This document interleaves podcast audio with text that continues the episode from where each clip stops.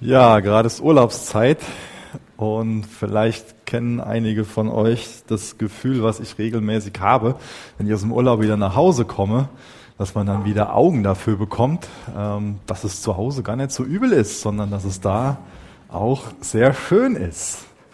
Und ich wünsche mir, dass sowas Ähnliches heute mit diesem Bibeltext passiert aus Matthäus 6, Vers 5 bis 15, wo es um das Vaterunser geht. Denn auch das ist ein Text, der wahrscheinlich den meisten von uns sehr vertraut ist, wo wir schon oft Predigten so gehört haben, den die meisten wahrscheinlich auswendig kennen. Und ja, man kann sich an Dinge gewöhnen und aufhören, die Schönheit von etwas zu bestaunen. Und das wünsche ich mir für heute Morgen, dass wir neu die Schönheit von diesem Text bestaunen, dass der Text uns nahe geht, dass der in unsere Gedanken geht, in unser Herz geht, dass wir neu die Einladung und auch die Ein, ähm, die Anleitung und die Einleitung davon, äh, Einladung und Anleitung, ich vertausche das laufend, ähm, davon verstehen. Und es ist beides, Gott zu begegnen. Denn das ist das, was wirklich kostbar ist. Ich meine, das ist total kostbar, Urlaub zu haben und eine Zeit mit der Familie zu haben. Aber was ist denn unser Leben wert, ohne dass wir das Leben persönlich Beziehung zu Jesus zu haben und persönlich in seine Gegenwart zu kommen? Gott zu kennen, das ist das, was wirklich kostbar ist. Und Gott besser kennenzulernen und in der Gemeinschaft mit ihm zu leben, das bekommen wir im Vater unser beigebracht. Wir lernen da Gott kennen und lernen ihn als Gott zu behandeln. Ich bete noch mit uns. Jesus, das ist das, was wir uns für heute Morgen wünschen. Wir wollen dich besser kennenlernen und wir wollen es lernen, dich als Gott zu behandeln. Danke, dass wir durch dieses Gebet an so viele wunderbare Wahrheiten erinnert werden. Danke, dass du uns ein Vater sein willst. Nicht ein Vater, der verfehlt wie unser leiblicher Vater, sondern ein vollkommener Vater. Ein Vater, der in dem Himmel ist, der im Machtzentrum ist, der allwissend ist, der allweise ist, der allmächtig ist und der sich um uns sorgt. Danke, dass du eine Beziehung zu uns haben willst. Bitte tu heute Morgen das in diesem Gottesdienst, was du gerne tun willst. Amen. Ich lese erstmal Matthäus 6, Vers 5 und Vers 6 vor. Ähm, das sind jetzt nochmal vier Verse, die wir uns ansehen, bevor wir uns das Vaterunser ansehen. Matthäus 6, Vers 5. Und wenn ihr betet, sollt ihr nicht sein wie die Heuchler, denn sie lieben es, in den Synagogen und an den Ecken der Straßen zu stehen, zu beten, damit sie von den Menschen gesehen werden. Wahrlich, ich sage euch, sie haben ihren Lohn dahin. Wenn du aber betest, so geh in deine Kammer und nachdem du deine Tür geschlossen hast, bete zu deinem Vater, der im Verborgenen ist. Und dein Vater, der im Verborgenen sieht, wird dir vergelten. Bevor Jesus jetzt hier seinen Jüngern beibringen kann, wie man richtig betet, muss er sie erstmal damit konfrontieren, was an ihrem Beten, an ihren Betgewohnheiten falsch ist. Ich denke, oft muss Gott auf die gleiche Art und Weise mit uns umgehen, dass er uns, bevor er uns was beibringen kann, bevor er uns beibringen kann, wie es richtig geht, muss er uns erstmal sagen, so und so ist es falsch. Und da wird hier mit ein paar Dingen konfrontiert. Ähm, ich habe mal ein Beispiel gehört von dem Hans-Peter Reuer, ähm, der Prediger war und auch Skilehrer, der hat gesagt, normalerweise dauert es zwei Tage, bis ich jemandem beibringen kann, so auf in die Piste runterzukommen und hat er auch Spaß dabei gehabt. Ähm, wenn aber jetzt jemand sich selbst beigebracht hat, äh, Ski zu fahren, dann brauche ich oft erstmal zwei Tage und muss zwei Tage lang versuchen, dann der Person das, was sie sich falsch beigebracht hat, irgendwie zu entlernen. Ähm, macht für mich Sinn. Und ich denke, auch da ist wieder sowas zu übertragen auf unser geistliches Leben. Dass wir nämlich erstmal entlernen müssen, wo wir falsche Gewohnheiten in Bezug auf das Beten haben. Und das ist ein, ein, ein wichtiges Thema, dass wir uns da fragen, was haben wir denn für, für Gewohnheiten in Bezug auf das Beten? Ich meine, zum einen vielleicht von der, von der Häufigkeit her, vielleicht von der Art, vielleicht auch von der Weise, von der Art und Weise her. Welche Gewohnheiten haben wir denn da? Vielleicht denken wir so einfach, ja, beten, das kann ich ja einfach so. Ähm, das sagt mal Gott einfach so und so, wie es ist. Und das ist auch richtig. Man kann auch einfach so beten. Wir sind auch alle eingeladen dazu, einfach so zu beten, unser Herz auszuschütten. Ja. Aber wir sind genauso dazu eingeladen, wirklich zu lernen. Denn ich finde es hier wirklich eine Sache, die wir beachten sollten. Es gibt so viele Dinge, wo Jesus ähm, seinen Jüngern das was hätte beibringen können. Ja, zum Beispiel das Predigen oder wie man Lobpreis bei einem Gottesdienst leitet. Davon lesen wir aber nicht, dass Jesus das gemacht hat. Aber wir lesen davon, dass er seinen Jüngern beigebracht hat, wie man richtig betet. Also kann man auch falsch beten. Also sind wir dazu eingeladen, da dazu zu lernen. Und wenn wir lernen wollen, das passiert leider meist nicht durch so einen Blitzschlag vom Himmel. Hier und da passiert es auf die Art und Weise, dass wir irgendwie von was betroffen sind und Buße tun und das Jesus hinlegen und dann passiert ein Wunder in unserem Herzen und von jetzt auf gleich ist da eine Veränderung. Aber oft sind das so Prozesse, die in uns angestoßen werden. Und das wünsche ich mir für uns, dass für uns auch als gesamte Gemeinde so ein Prozess angestoßen wird, wo wir sagen, wir wollen beten lernen.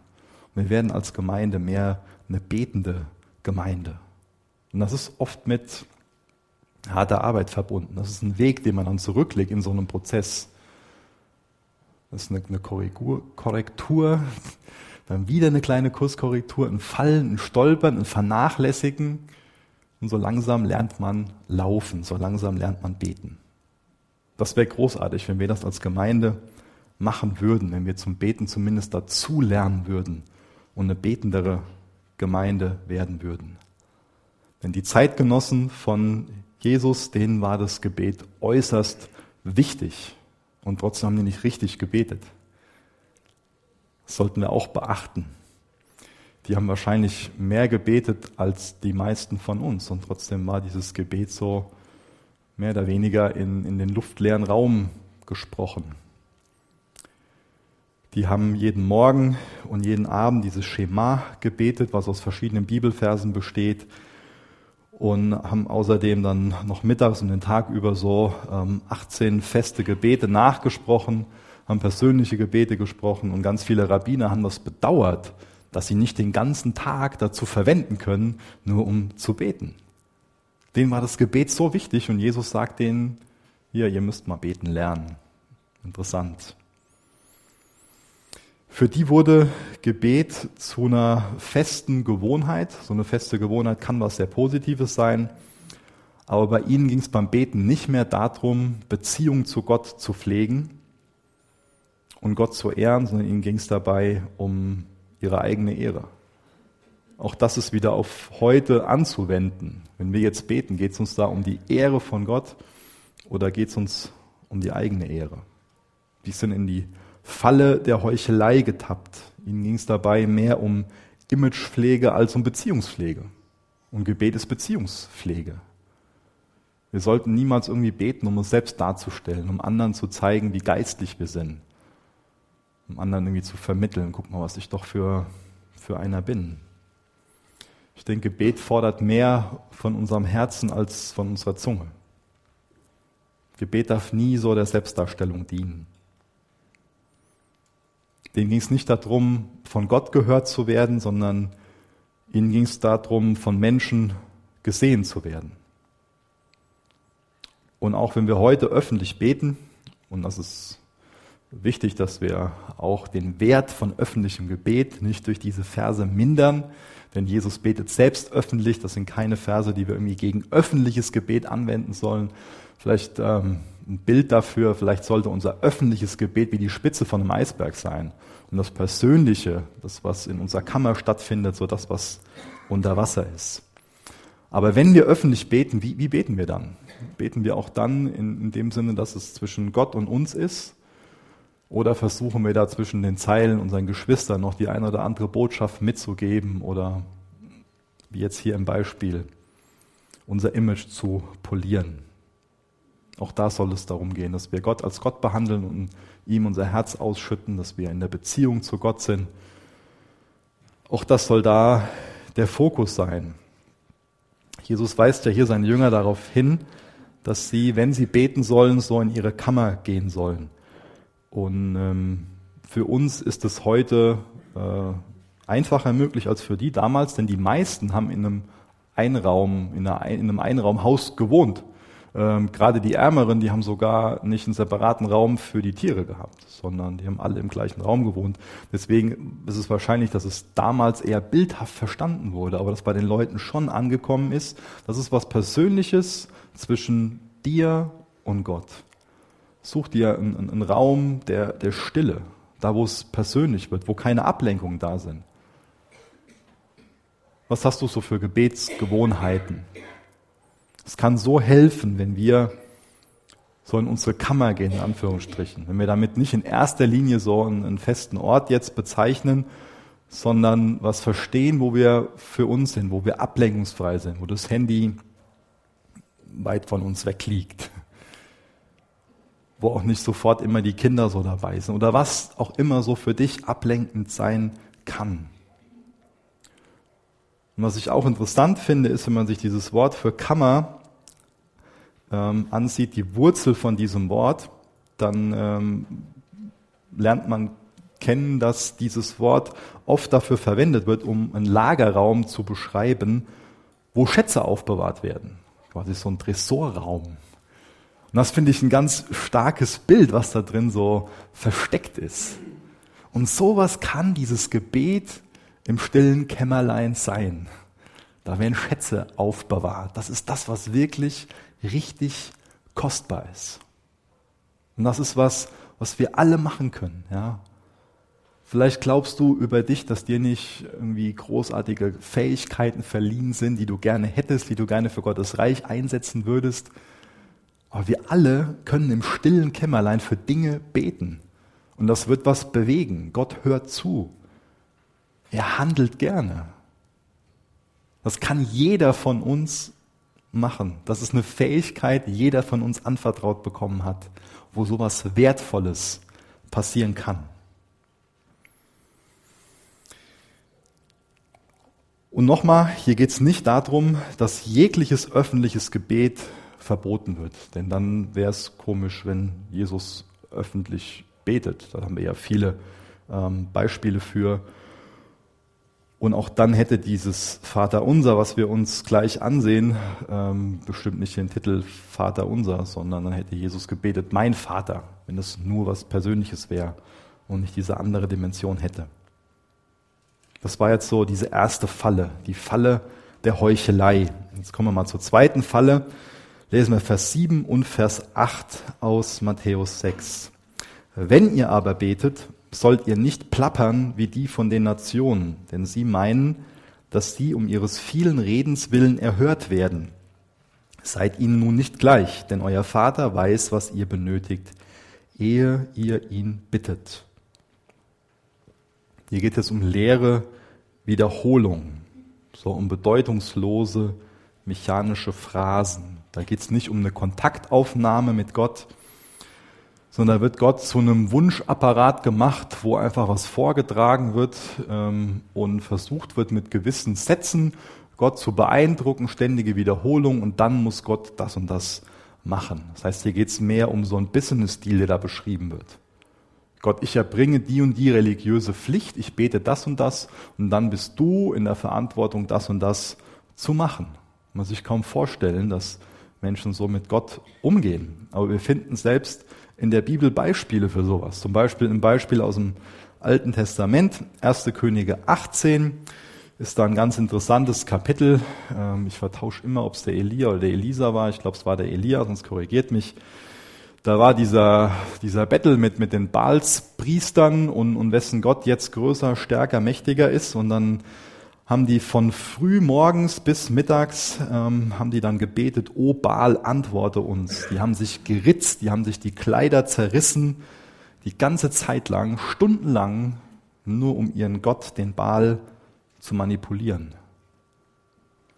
Oder auch wenn wir im Neuen Testament äh, nachschauen, in der Apostelgeschichte 19, da äh, ist ähm, Paulus in, in Ephesus noch da haben die zwei Stunden lang geschrien, groß ist die Artemis der Epheser und waren Mods Bremborium und haben versucht, irgendwie ihren Gott so zu manipulieren, zu beeinflussen.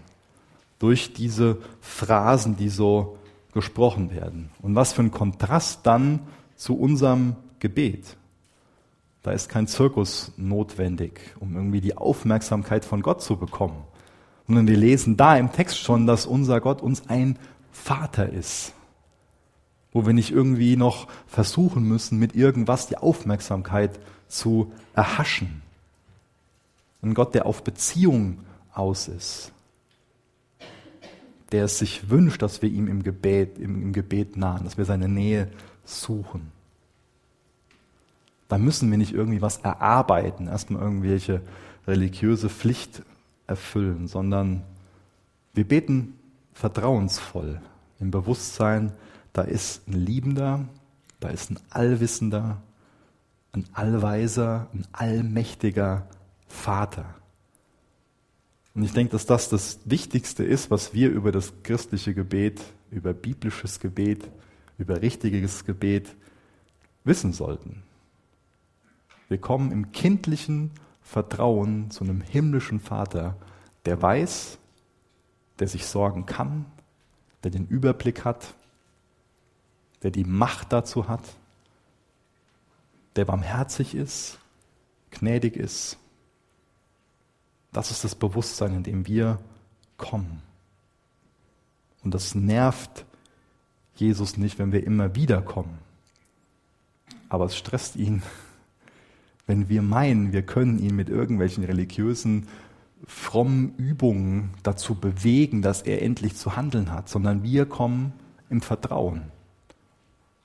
Wir kommen nicht und meinen, auf die Art und Weise kann ich jetzt Gott beeindrucken, wenn ich das und das mache, dann kümmert er sich um die und die Situation. Hier geht es darum, im Vertrauen zu kommen.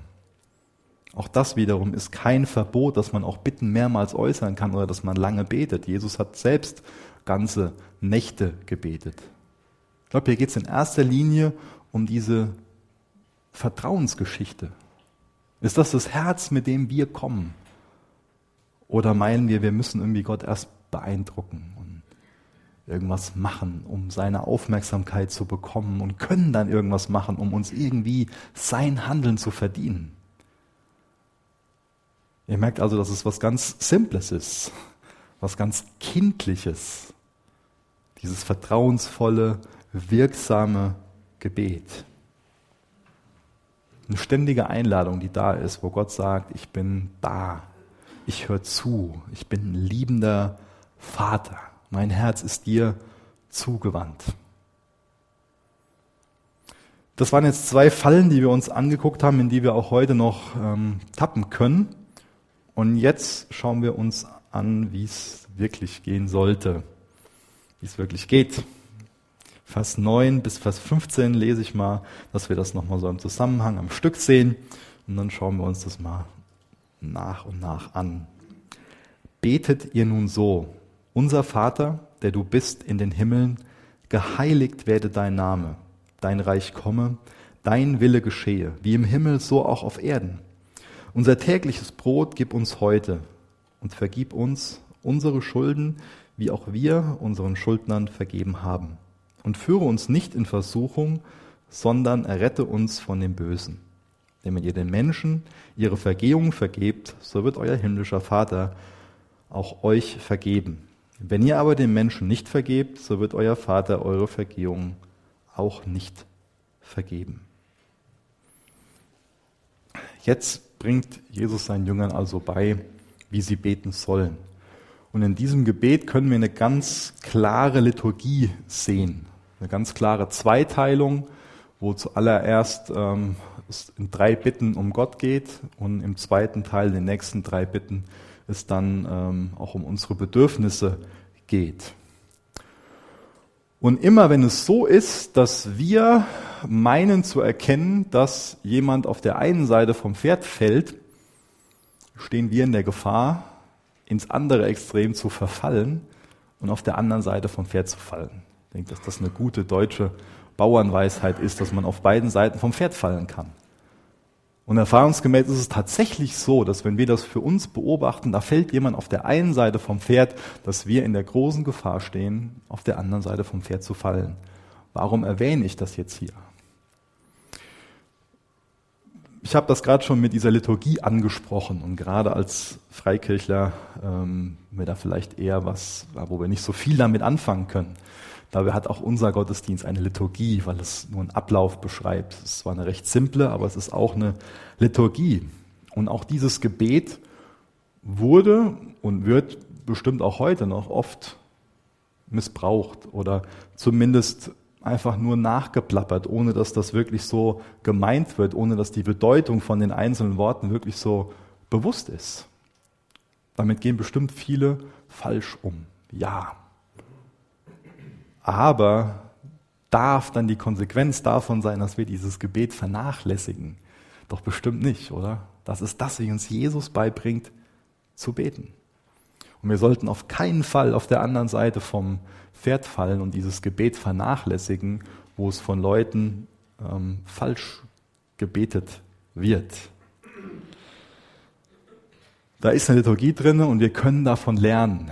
Das bedeutet nicht, dass wir das Gebet ähm, in, in dem Wortlaut irgendwie nachbeten sollen, aber wir können davon lernen, welche Bestandteile zum Beispiel auch unser Gebet haben sollte und auch von den Prioritäten oder auch, wo es anfängt.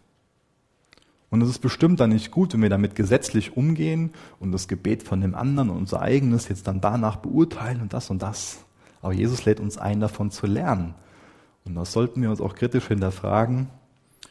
Zum Beispiel, ob unser Gebet primär einfach nur von Bitten geprägt ist. Ganz ehrlich, es ist bei mir oft so. Jesus, die Situation und das und jenes und das und das.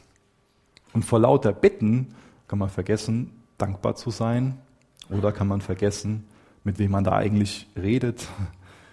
Kann man vergessen, dass es da in erster Linie darum geht, auch Gemeinschaft mit Gott zu haben.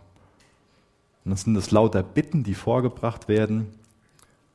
Und man selbst wird überhaupt nicht das Gebet irgendwie auch erbaut, indem man sich daran erinnert, wer Gott ist, was seine Eigenschaften sind, sondern vor lauter Bitten sieht man nur noch die ganzen Nöte und die Probleme und ach, wie soll das denn werden? Deswegen macht das schon Sinn, sich das anzusehen und noch da dazu zu lernen. Das Gebet verschiedene Bestandteile hat, die sich gegenseitig ergänzen. Und es fängt damit an, mit diesen Worten, unser Vater, der du bist in den Himmeln. Es fängt also mit einer Anrede an, nicht mit einer Bitte. Das heißt, zuerst sollte uns beim Beten klar werden, mit wem wir da eigentlich reden und auch in welcher Beziehung wir zu dieser Person stehen. Wir reden mit unserem Vater. Das beschreibt doch schon ein Riesenprivileg, oder? Was für ein Privileg, dass wir Gott unseren Vater nennen dürfen. Ein Riesenprivileg, Privileg, eine ganz privilegierte Stellung von uns. Und das waren den äh, Leuten, die Jesus so zugehört haben, soweit wir das heute nachvollziehen können, ein großer Anstoß, dass Jesus seinen Jüngern beibringt, dass wir beten können zu unserem Vater. Da steht dieses Wort Abba, das ist ein Wort, was ein Kleinkind dazu gebraucht, um den Papa anzureden. Und das klang für die Mitmenschen von Jesus erstmal respektlos. Wie kann man Gott so als Vater anreden? Und das betont schon so eine große Vertrautheit, die Gott mit uns Menschen anstrebt, was er für eine Beziehung zu uns haben will. Und das werde ich heute Morgen noch ganz, ganz oft wiederholen, dieses Wort Beziehung. Weil alles in diesem Gebet nach dieser Beziehung schreit, dass Gott Beziehung will. So eine vertraute Beziehung. Er will uns nicht irgendwie fremd sein oder förmlich distanziert, sondern nah. Dieses Vater, das bedeutet, dass wir vertrauen dürfen. Wir dürfen offen sein, frei, ehrlich. Das ist die Grundlage von unserem Gebet, dass er Vater ist und dass wir Kind sind. Und gleichzeitig ist es wahr, dass Gott der mächtige Herrscher des Universums ist, der alles erschaffen hat, der regiert und der richten wird. Und es ist wahr, dass er allen, die auf seinen Sohn vertrauen, ein Vater ist. Durch diese Anrede, also diese Worte Vater und Himmel, erinnern wir uns daran, dass Gott Liebe ist und wir erinnern uns an seine Macht. Also Himmel bezieht sich jetzt hier weniger so auf seinen Aufenthaltsort, sondern primär auf das Machtzentrum. Ich habe das ja eben schon mal beschrieben, wie mir das oft im Gebet geht. Dann bringt man die ganzen Bitten vor, aber wir uns doch zuallererst daran erinnern, er ist Vater, er ist im Himmel, er ist im Machtzentrum. Seht ihr, da ist nicht mehr der, der Fokus da, da brennt's und da ist ein Problem und da ist das, sondern da ändert sich unser Blickwinkel. Wir beten da zu diesem unendlich überlegenen und regierenden Gott. Und der ist unser Vater. Der ist unser liebevoller Abba. Und für den einen oder anderen kann das eine ganz ähm, ja, schmerzliche Verbindung sein von Vater und, und Gott, weil er schlechte Erfahrungen mit seinem Vater gemacht hat, schlechte Beziehung zum Vater hat, Schlimmes erlebt hat. Aber da ist wichtig, dass wir das lernen zu unterscheiden, dass wir nicht unseren irdischen Vater irgendwie auf unseren himmlischen Vater übertragen. Und dass wir das klar voneinander trennen, denn das ist ein wunderbares Bild, was hier gebraucht wird. Dass da wirklich jemand ist, der sich sorgt, der im Gegensatz zu unserem leiblichen irdischen Vater ohne irgendwas für ein, für ein Makel ist, sondern der vollkommen ist, der wirklich Vater sein kann und der wirklich unsere Bedürfnisse, unsere Nöte kennt, der zuhört, der uns immer zugewandt ist. Nicht, weil wir irgendwie klug sind oder weil wir lieb sind oder weil wir wichtig sind oder irgendwas gemacht haben, sondern einfach, weil er sich entschieden hat, uns zugewandt zu sein, uns zu lieben.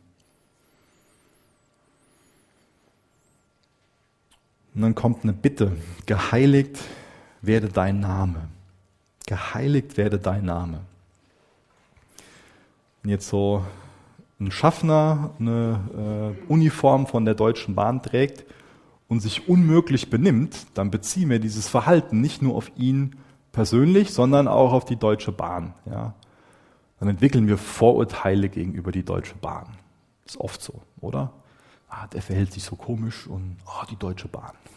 Oder wenn sich jetzt ähm, zum Beispiel ein, ein Polizist, wenn der sich komisch verhält, dann wissen wir, das ist ein Repräsentant vom deutschen Staat und wir beziehen das dann nicht nur auf ihn persönlich, sondern auf alle Polizisten. Und genauso ist es oft mit uns Christen in dieser Welt, denn wir sind Repräsentanten Gottes. Wir haben jetzt zwar nicht eine Uniform an, wo wir irgendwie alle die gleiche Kappe auf hätten, wo dann irgendwie Christ draufsteht oder so, aber wir sind in Gottes Namen auf dieser Welt unterwegs, ob uns das ähm, lieb ist oder nicht. Als Kinder Gottes werden Rückschlüsse von den Kindern Gottes zum Vater gezogen. Deswegen ist es hier auch eine, eine Bitte, dass wir als Kinder Gottes uns ähm, ja, seinem Namen gegenüber würdig verhalten, könnte man sagen. Dass wir ihn durch unser Verhalten nicht beschmutzen. Aber es ist auch eine Bitte darum, dass uns Gottes Name wichtiger ist als unser Name. Was ist uns wirklich wichtig? Wollen wir uns selbst darstellen wie wir so häufig in dem Text sehen, dass das zur Zeit von Jesus so ein großes Thema war? Oder geht es uns wirklich darum, dass, dass der Vater, dass der alle Ehre bekommt? Ich denke, diese Bitte, die drückt aber auch außerdem aus, dass der Glaube an Jesus sich in der ganzen Welt verbreiten soll. Geheiligt werde dein Name. Dein Name, der soll groß gemacht werden, denn du bist groß. Auch das ist eine Sehnsucht, die wir doch als Christen miteinander teilen und die wir doch im Gebet immer wieder bewegen sollten, oder? Das ist doch so ein Feuer, was in uns brennt, was auch im Gebet neue Nahrung bekommen sollte. Das heißt, wir lernen auch da über Gebet, dass das wie so, ein, wie so ein Motor für unser geistliches Leben ist. Und wenn das doch ein Fokus von unserem Gebet ist, geheiligt werde dein Name, dein Reich, das soll gebaut werden. Nach deinem Willen soll es gehen, wie wir gleich noch nach und nach uns angucken. Dann nähren wir ein Feuer, wo es nicht darum geht, dass das irgendwie unserem Name irgendwie groß gemacht wird, dass wir toll und gut dastehen, sondern da geht es uns in erster Linie darum, dass es was wesentlich Größeres, was Wichtigeres gibt. Nämlich, dass Menschen in Verbindung mit diesem wunderbaren Gott kommen, der sie versöhnen will, dessen Herz den Menschen zugewandt ist, der will, dass seine Versöhnungsbotschaft rund um die ganze Welt geht.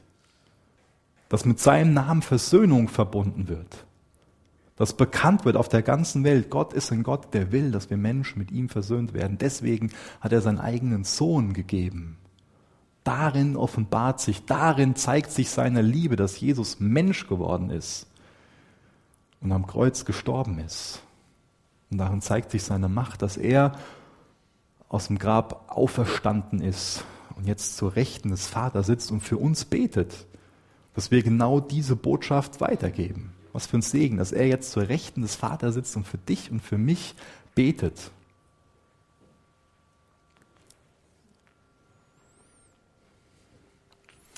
Vers 10. Dein Reich komme.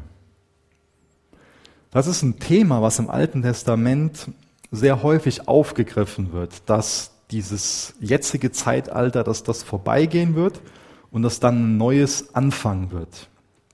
Und das Reich Gottes, das hat mit Jesu erstem Kommen angefangen. Das wurde durch ganz viele Zeichen und durch Wunder bestätigt, dass das Reich Gottes mit Jesu erstem Kommen angefangen hat. Aber ich denke, wenn wir uns so umgucken, dann merken wir auch, dass das Reich Gottes noch nicht in Vollkommenheit da ist. Ja, das Reich Gottes ist schon, aber noch nicht. Wir leben also nach dem Anfang und vor der, vor der Vollendung von dem Reich Gottes. So ein Stück weit zwischen den Zeiten so. Es ist schon angebrochen, aber noch nicht vollständig da. So punktuell bricht der Himmel da hinein, wo Menschen nach seinem Willen leben. Und da geht es uns darum, dass wir sein Reich auf dieser Erde verwirklichen wollen. Im Wissen darum, dass es mit Gottes, mit Jesu zweitem Kommen, mit Jesu zweitem Kommen dann endgültig verwirklicht wird. Es hat also so eine Dimension für die, für die Gegenwart, dass wir uns daran erinnern, wir leben dafür, um sein Reich zu bauen. Und er ist dafür da, uns mit allem zu versorgen, was wir dafür brauchen. Er will uns dazu befähigen. Er ist an unserer Seite. Er unterstützt uns, versorgt uns mit Kraft, mit Weisheit. Wir haben seinen Geist und sein Wort. Wir haben Geschwister, Gemeinden. Aber das hat auch eine Anwendung für die Zukunft. Und da ist ein ganz großer Trost drin, eine ganz große Hoffnung. Es sind immer wieder so verschiedene Dimensionen, die wir in dem Text erkennen können. Da ist doch so viel Trost drin, dass wir wissen, wenn wir beten, dein Reich komme, dass sich diese Bitte auf jeden Fall erfüllen wird. Das bringt doch so viel Hoffnung für uns. So viel Trost. Und als nächstes werden wir dann dazu angeleitet zu beten, dein Wille geschehe wie im Himmel, so auch auf Erden. Weil wir gewiss sind, dass Gott ein liebender, ein gnädiger und ein gerechter Vater ist, können wir diesen Satz wirklich beten und auch so meinen. Wir können das lernen, in allen Situationen kindlich zu vertrauen. Denn wir wissen, dass der Vater es gut machen wird. Er ist gut. Er ist vertrauenswürdig. In Römer 12, Vers 2 lesen wir davon, dass Gottes Wille das Gute, das Wohlgefällige und das Vollkommene ist. Das heißt, mit dieser Bitte geben wir uns völlig in Gottes Hand, damit wir dann an nichts im Leben verzweifeln müssen, hart werden müssen, bitter werden müssen. Jesus betet ja auch im Garten Gethsemane diese Bitte dass Gottes Wille geschehen soll. Das drückt größtes Vertrauen aus. Er weiß, was da vor ihm liegt, schwitzt Blutstropfen und trotzdem dieses, dieses vertrauensvolle Gebet, dein Wille soll geschehen. Deswegen überträgt das Luther mit folgenden Worten. Gib uns Gnade, dass wir Krankheit, Armut, Schmach, Schwachheit tragen können und erkennen, dass du Gott bist. Gib uns Gnade, dass wir Krankheit, Armut, Schmach, Schwachheit tragen können und erkennen können, dass du Gott bist. Durch diese Bitte drücken wir also aus, wir den Wunsch haben, dass Gottes Wille genauso auf der Erde passiert, wie er im Himmel geschieht. Im Himmel gibt es keinen Ungehorsam. Da gibt es niemanden, der seinen persönlichen eigenen Willen irgendwie gegen Gott durchdrückt. Da gibt es keine Hindernisse für Gottes Willen. Momentan leben wir noch in der Gnadenzeit.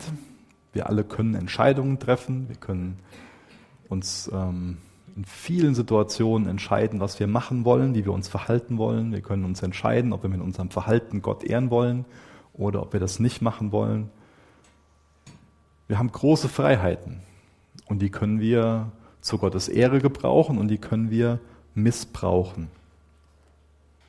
Der Himmel wird dadurch zum Himmel, dass Jesus herrscht und dass alle so sehr von seiner Herrlichkeit ergriffen sind, dass sie sich nicht mehr mit sich selbst beschäftigen und sich um, um sich selbst drehen. Da zählt nur noch Gottes Wille, weil er als derjenige gesehen wird, der er wirklich ist, weil alle so fasziniert von seiner Erhabenheit sind, so erfüllt von Lobpreis sind, dass sie sich auf ihn fokussieren. Der Himmel wird dadurch zum Himmel, dass Gott seine Allmächtigkeit ausspielt und dass wir nicht mehr diese Freiheiten haben, dass wir nicht mehr diesen Wunsch haben. Ich glaube, die Freiheiten haben wir schon, aber dass wir nicht mehr den Wunsch haben, diese Freiheiten, die wir hier auf der Erde haben, zu missbrauchen. Wie gesagt, weil wir ihn in Macht und Herrlichkeit sehen, weil wir als ihn als denjenigen sehen, der er wirklich ist, weil wir von seiner Erhabenheit, von seiner Herrlichkeit so ergriffen sind wir wirklich einen Blick für seine Schönheit bekommen und nicht mehr daran zweifeln, dass er wirklich derjenige ist, der er verheißen hat zu sein. Vielleicht wundert dich das ein Stück weit, warum Gott will, dass wir beten sollen, dass sein Wille geschieht. Ist er denn nicht in der Lage, einfach seinen Willen zu tun? Er ist doch Gott. Er ist sicherlich dazu in der Lage, einfach seinen Willen zu tun. Natürlich ist er dazu in der Lage, denn er ist Gott. Aber er lädt uns dazu ein, daran beteiligt zu sein, seinen Willen zu tun.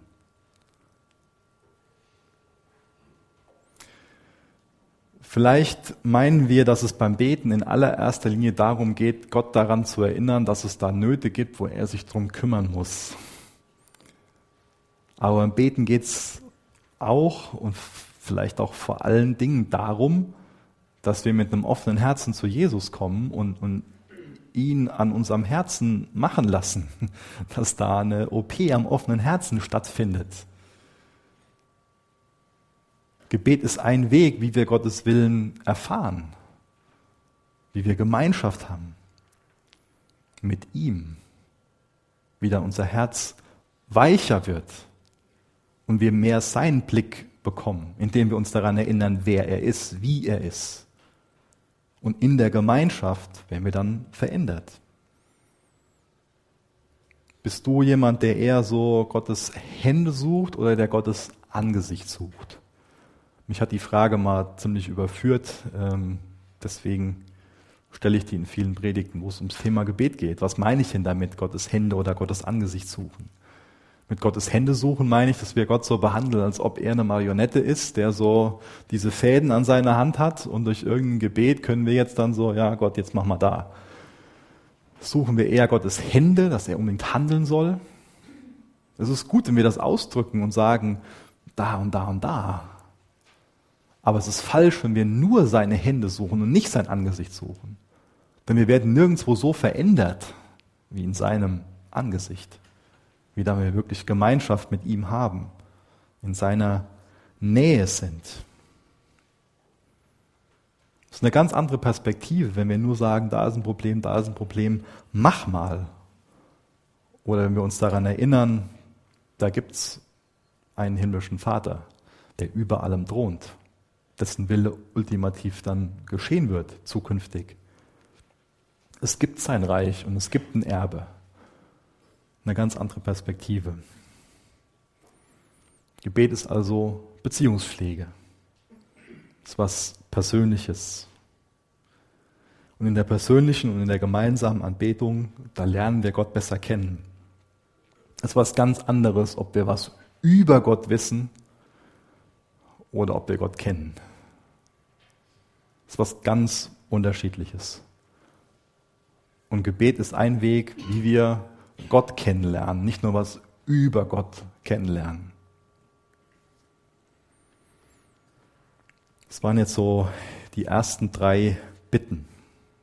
Und da sehen wir, dass es zuerst um Gott geht. Denn nur dann, wenn Gott erstmal den richtigen Platz bekommt, dann bekommen wir die richtige Perspektive auf die anderen Dinge, die so in unserem Leben sind. Dann sehen wir das andere im richtigen Licht. Wenn wir erstmal auf Gott schauen, sehen wir meist das andere im richtigen Licht oder zumindest in einem, in einem besseren Licht, aus einem besseren Blickwinkel. Aber wenn wir jetzt immer zuerst damit beschäftigt sind, was so unsere persönlichen Nöte und unsere Probleme sind, wenn wir uns dann davon so beherrschen lassen, dann ähm, ja, kann es sein, dass unsere Gebete auch so ziellos ausufern und dass es nur immer wieder um das und das und das und das geht und wir keinen Trost darin finden, dass Gott Gott ist. Und das ist eine ganz wichtige Sache, die beim Gebet passieren sollte, dass wir Trost und Hoffnung darin finden, dass Jesus Gott ist. Und dann, nachdem dieses Vaterunser also schon so zur Hälfte vorbei ist, danach wird dann der Blick auf die eigenen Bedürfnisse gelenkt. Das heißt, Gott verliert uns nicht aus dem Auge und es ist nicht so, dass ihn unsere Bedürfnisse nicht interessieren, aber es geht um Prioritäten. Er nimmt unsere menschlichen Bedürfnisse ernst. Er nimmt deine Bedürfnisse ernst, ja. Aber ich glaube, wenn wir nicht erst diese Prioritäten so setzen wie in diesem Gebet, dann werden wir viel zu viel von, von unseren Bedürfnissen beherrscht. Dann führt das zu so einer Ich-Zucht, zu so einer Gefühlsgefangenschaft. Und dann erzeugt es eher Lasten, als dass wir Trost und Hoffnung finden und Gottes Perspektive auf, aufs, auf, auf unser Leben bekommen. Unser tägliches Brot gib uns heute, lesen wir noch in Vers 11 und dann weiter, und vergib uns unsere Schulden, wie auch wir unseren Schuldnern vergeben haben. Und führe uns nicht in Versuchung, sondern errette uns von dem Bösen. Zuallererst bringen wir ihm also so unsere gegenwärtigen Bedürfnisse. Wir erinnern uns daran, dass Gott Vater ist, er ist Schöpfer und er ist auch Erhalter allen Lebens. Dann geht es auch hier um die Bitte um Vergebung. Da bringen wir dann die Vergangenheit vor Gott. Gott der Sohn ist unser Erlöser. Er sorgt dafür, dass Vergebung bereitsteht.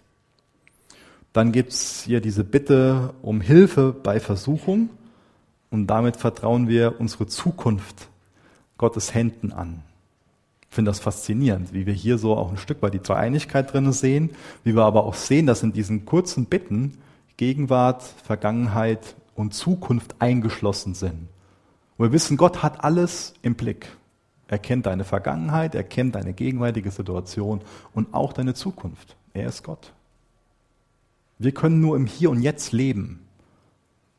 Er weiß schon, was morgen ist. Und er sorgt sich. Wenn er sich sorgt, müssen wir uns dann zersorgen. Unser tägliches Brot gib uns heute. Das ist also ein Bild für unsere täglichen Grundbedürfnisse nicht für unsere Luxusbedürfnisse. Das ist ein Gebet für unsere Bedürfnisse, nicht für unsere Gier. Jetzt haben wir uns daran erinnert, dass er Gott ist, dass wir seine Kinder sind, dass es um Gottes Namen geht, dass es um Gottes Willen geht, dass es um Gottes Reich geht. Und jetzt können wir ihm unsere Bedürfnisse bringen. Und dann sagen wir Gott, was wir brauchen, und dann erwarten wir von ihm, dass er uns das gibt, was wir wirklich brauchen. Dass er besser weiß, was gut für uns ist, als wir das persönlich wissen. Und dann machen wir das auch in einer Haltung, die nicht irgendwie arrogant ist und Gott vorschreibt, wie er jetzt handeln soll, sondern wenn wir uns erst daran erinnert haben, dass er Gott ist, machen wir das in einer Haltung, wo wir vertrauensvoll die Dinge äußern, wo wir auch erstmal äh, Frieden gefunden haben, wo wir dann auch mit einem demütigen Herzen kommen. Und das ist wichtig, dass wir zu dieser Haltung kommen, dass wir uns dazu durchringen. Und ich will hier bestimmt nicht irgendwie uns, uns sagen, ja, ähm, dann äh, überrede ich selbst dazu, so und so zu sein. Das funktioniert ja überhaupt nicht. Und ich finde das auch total faszinierend, ähm, welche Psalmen es alle in die Bibel geschafft haben. Ja? ich mir da so manchen Rachepsalm ansehe, dann denke ich mir so, pff, ist aber theologisch nicht so korrekt, was der und der betet. Ja? Ich will bestimmt nicht heute Morgen dafür werben, dass, dass wir uns dann diese Worte so zurechtlegen und ähm, Gott irgendwas vorspielen. Ganz im Gegenteil. Ich will dazu werben, dass wir uns im Gebet zu dieser Haltung dann durchbeten. Weil das sehen wir nämlich in ganz vielen Psalmen, auch gerade in Rachepsalmen oder in anderen Psalmen, wo wir erst so, äh, so ganz viel Klage sehen. Wo wir erst sehen, dass die Person, die betet, einfach so eine Perspektive hat, die ich eben schon ein paar Mal beschrieben habe, nur so problemfokussiert. Und dann geht man daran kaputt. Aber dadurch, dass das Gebet nicht menschenzentriert ist, sondern schlussendlich auf Jesus hinweist, Jesus zentriert ist, wird die Person dann schlussendlich vor Gottes Thron stehen. Und das sehen wir bei ganz vielen Psalmen, dass dieser Perspektivwechsel da ist. Das ist sehr interessant. Wenn ihr euch gerne mal einige Psalme durchlesen in Bezug auf, auf diese These und äh, das, das da mal nachschauen. Da geht es beim Beten darum, dass wir schlussendlich dann vor Gott stehen und seine Perspektive haben.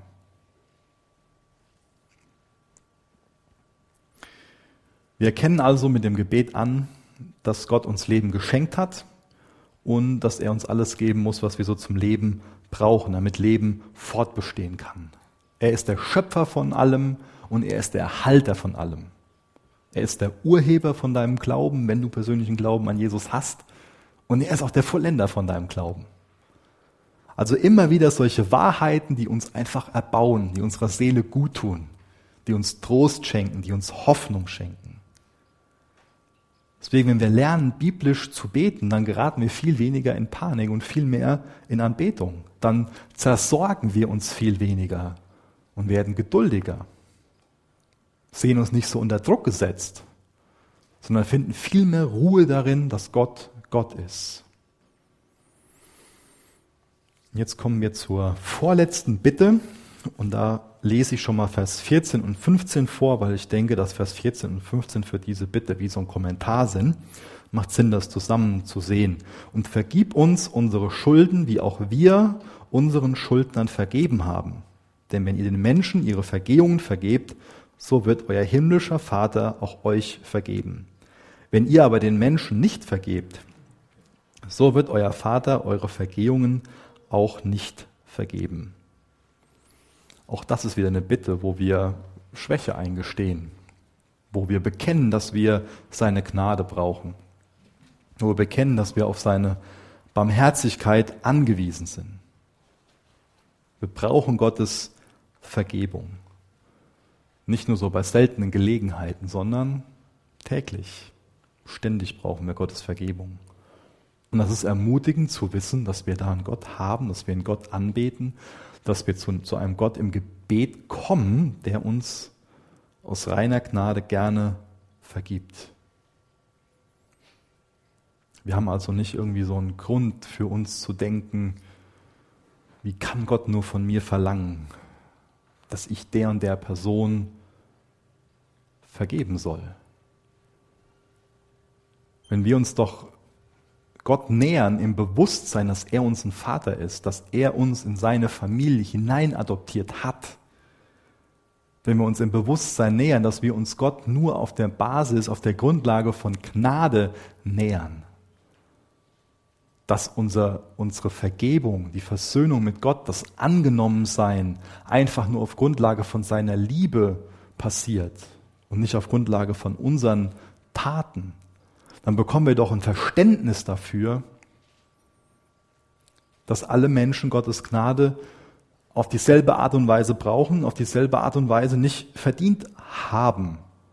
Dann bekommen wir ein Gespür dafür, was es für Gott bedeutet hat, dass uns vergeben werden kann. Dass Gott uns vergeben kann, passiert auf der Grundlage, dass Jesus sich für uns geopfert hat. Es hat ihn alles gekostet. Und wenn wir das doch wissen, dass es ihn alles gekostet hat, uns zu vergeben, wie können wir dann als seine Kinder einem anderen sagen, nein, dir vergebe ich nicht? Deswegen sollten das Gedanken sein, die wir Gott bekennen, wo wir drüber Buße tun, dieses, was tut Gott mir an, wenn er mir sagt, dass ich dem und dem vergeben soll. Dann lass dich daran erinnern, was Gott dir vergeben hat. Wir haben dann noch davon gelesen, dass uns nicht vergeben wird, wenn wir nicht vergeben.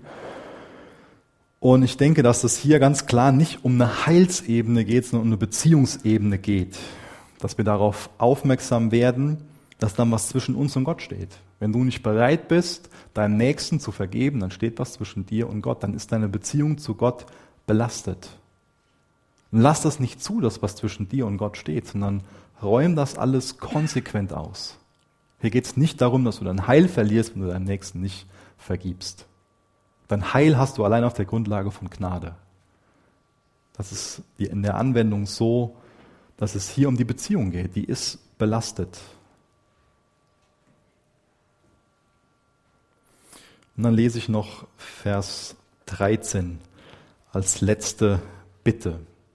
Und führe uns nicht in Versuchung, sondern errette uns von dem Bösen.